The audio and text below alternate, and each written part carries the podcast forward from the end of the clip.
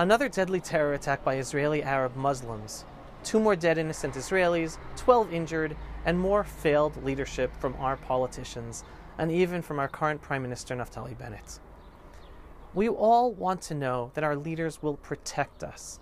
That is responsibility number one of government towards the citizens to protect our lives.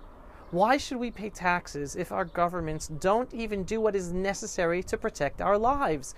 Everything else is inconsequential. Life is the most important responsibility of government.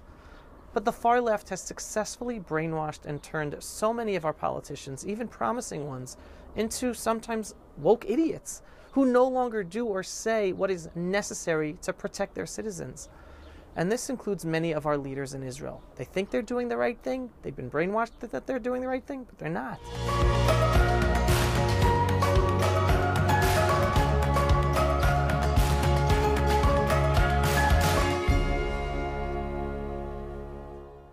Before becoming prime minister of this government, Naftali Bennett used to talk about the problem Israel has with an anti Israel Arab Muslim population.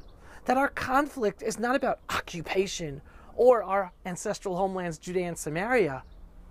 Yet last night, his office pushed out a narrative that Israel is now dealing with a new ISIS problem from Israeli Arab Muslims, and that it is not connected to the problem of Gaza at all.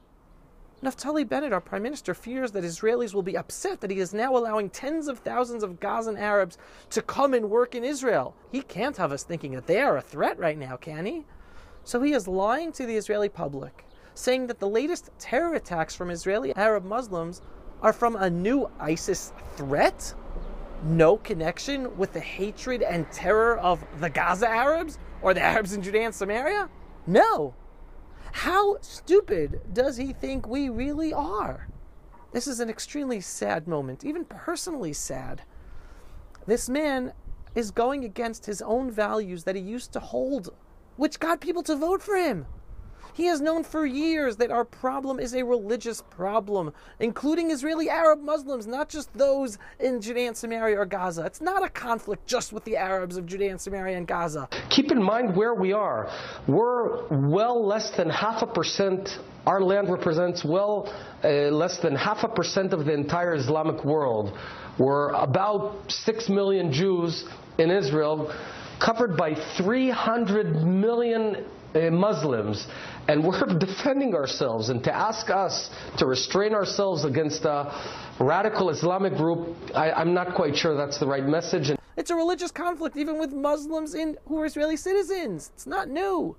But now, as the leader of this government, he is hoping that we will all forget his previous positions and accept his new lying leftist narrative that he's pushing on us. And unfortunately, the establishment media is pushing this lie of a new ISIS problem as well. But Israelis aren't buying it. We know the truth. Israeli Arab Muslims launched a whole terror war against innocent Israelis last May in support of their brothers in Gaza. Back during that May conflict, Naftali Bennett, the Israeli authorities, and the media did not talk about an ISIS threat because it wasn't an ISIS threat. Israelis started to wake up back then in May that our Israeli Arab Muslim population is a ticking time bomb. Yet now Prime Minister Bennett is pushing the authorities and the media to use a lying leftist narrative of a, a new ISIS threat. What a huge disappointment. We expected him to be a leader, but this is not leadership. He has allowed himself to be overtaken by the leftist propaganda that he once stood up proudly against which led the leftist media to delegitimize him at the time.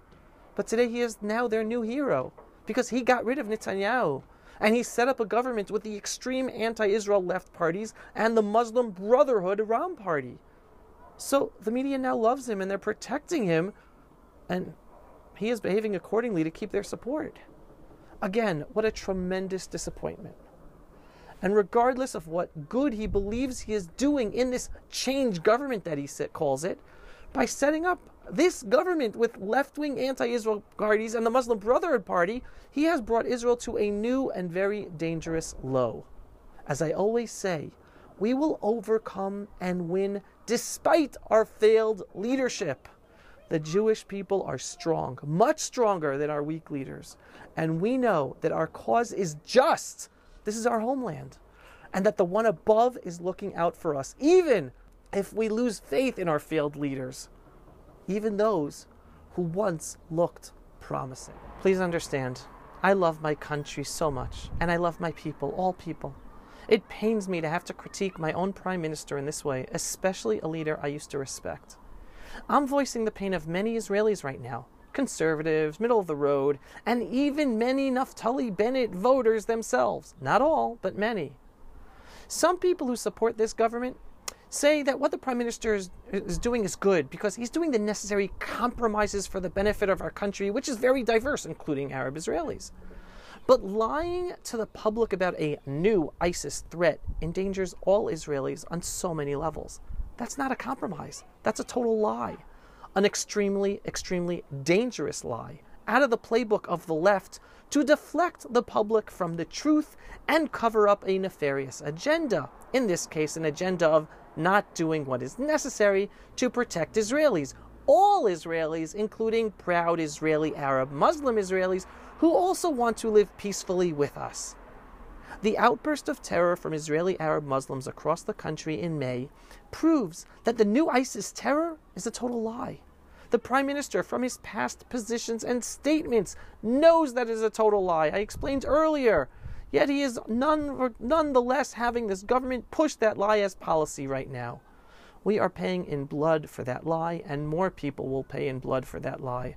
I'm crying out in pain for what our nation is experiencing right now. As someone who once looked up to the man as a potential leader, I'm a proud defender of the Jewish people and a proud defender of the land of Israel.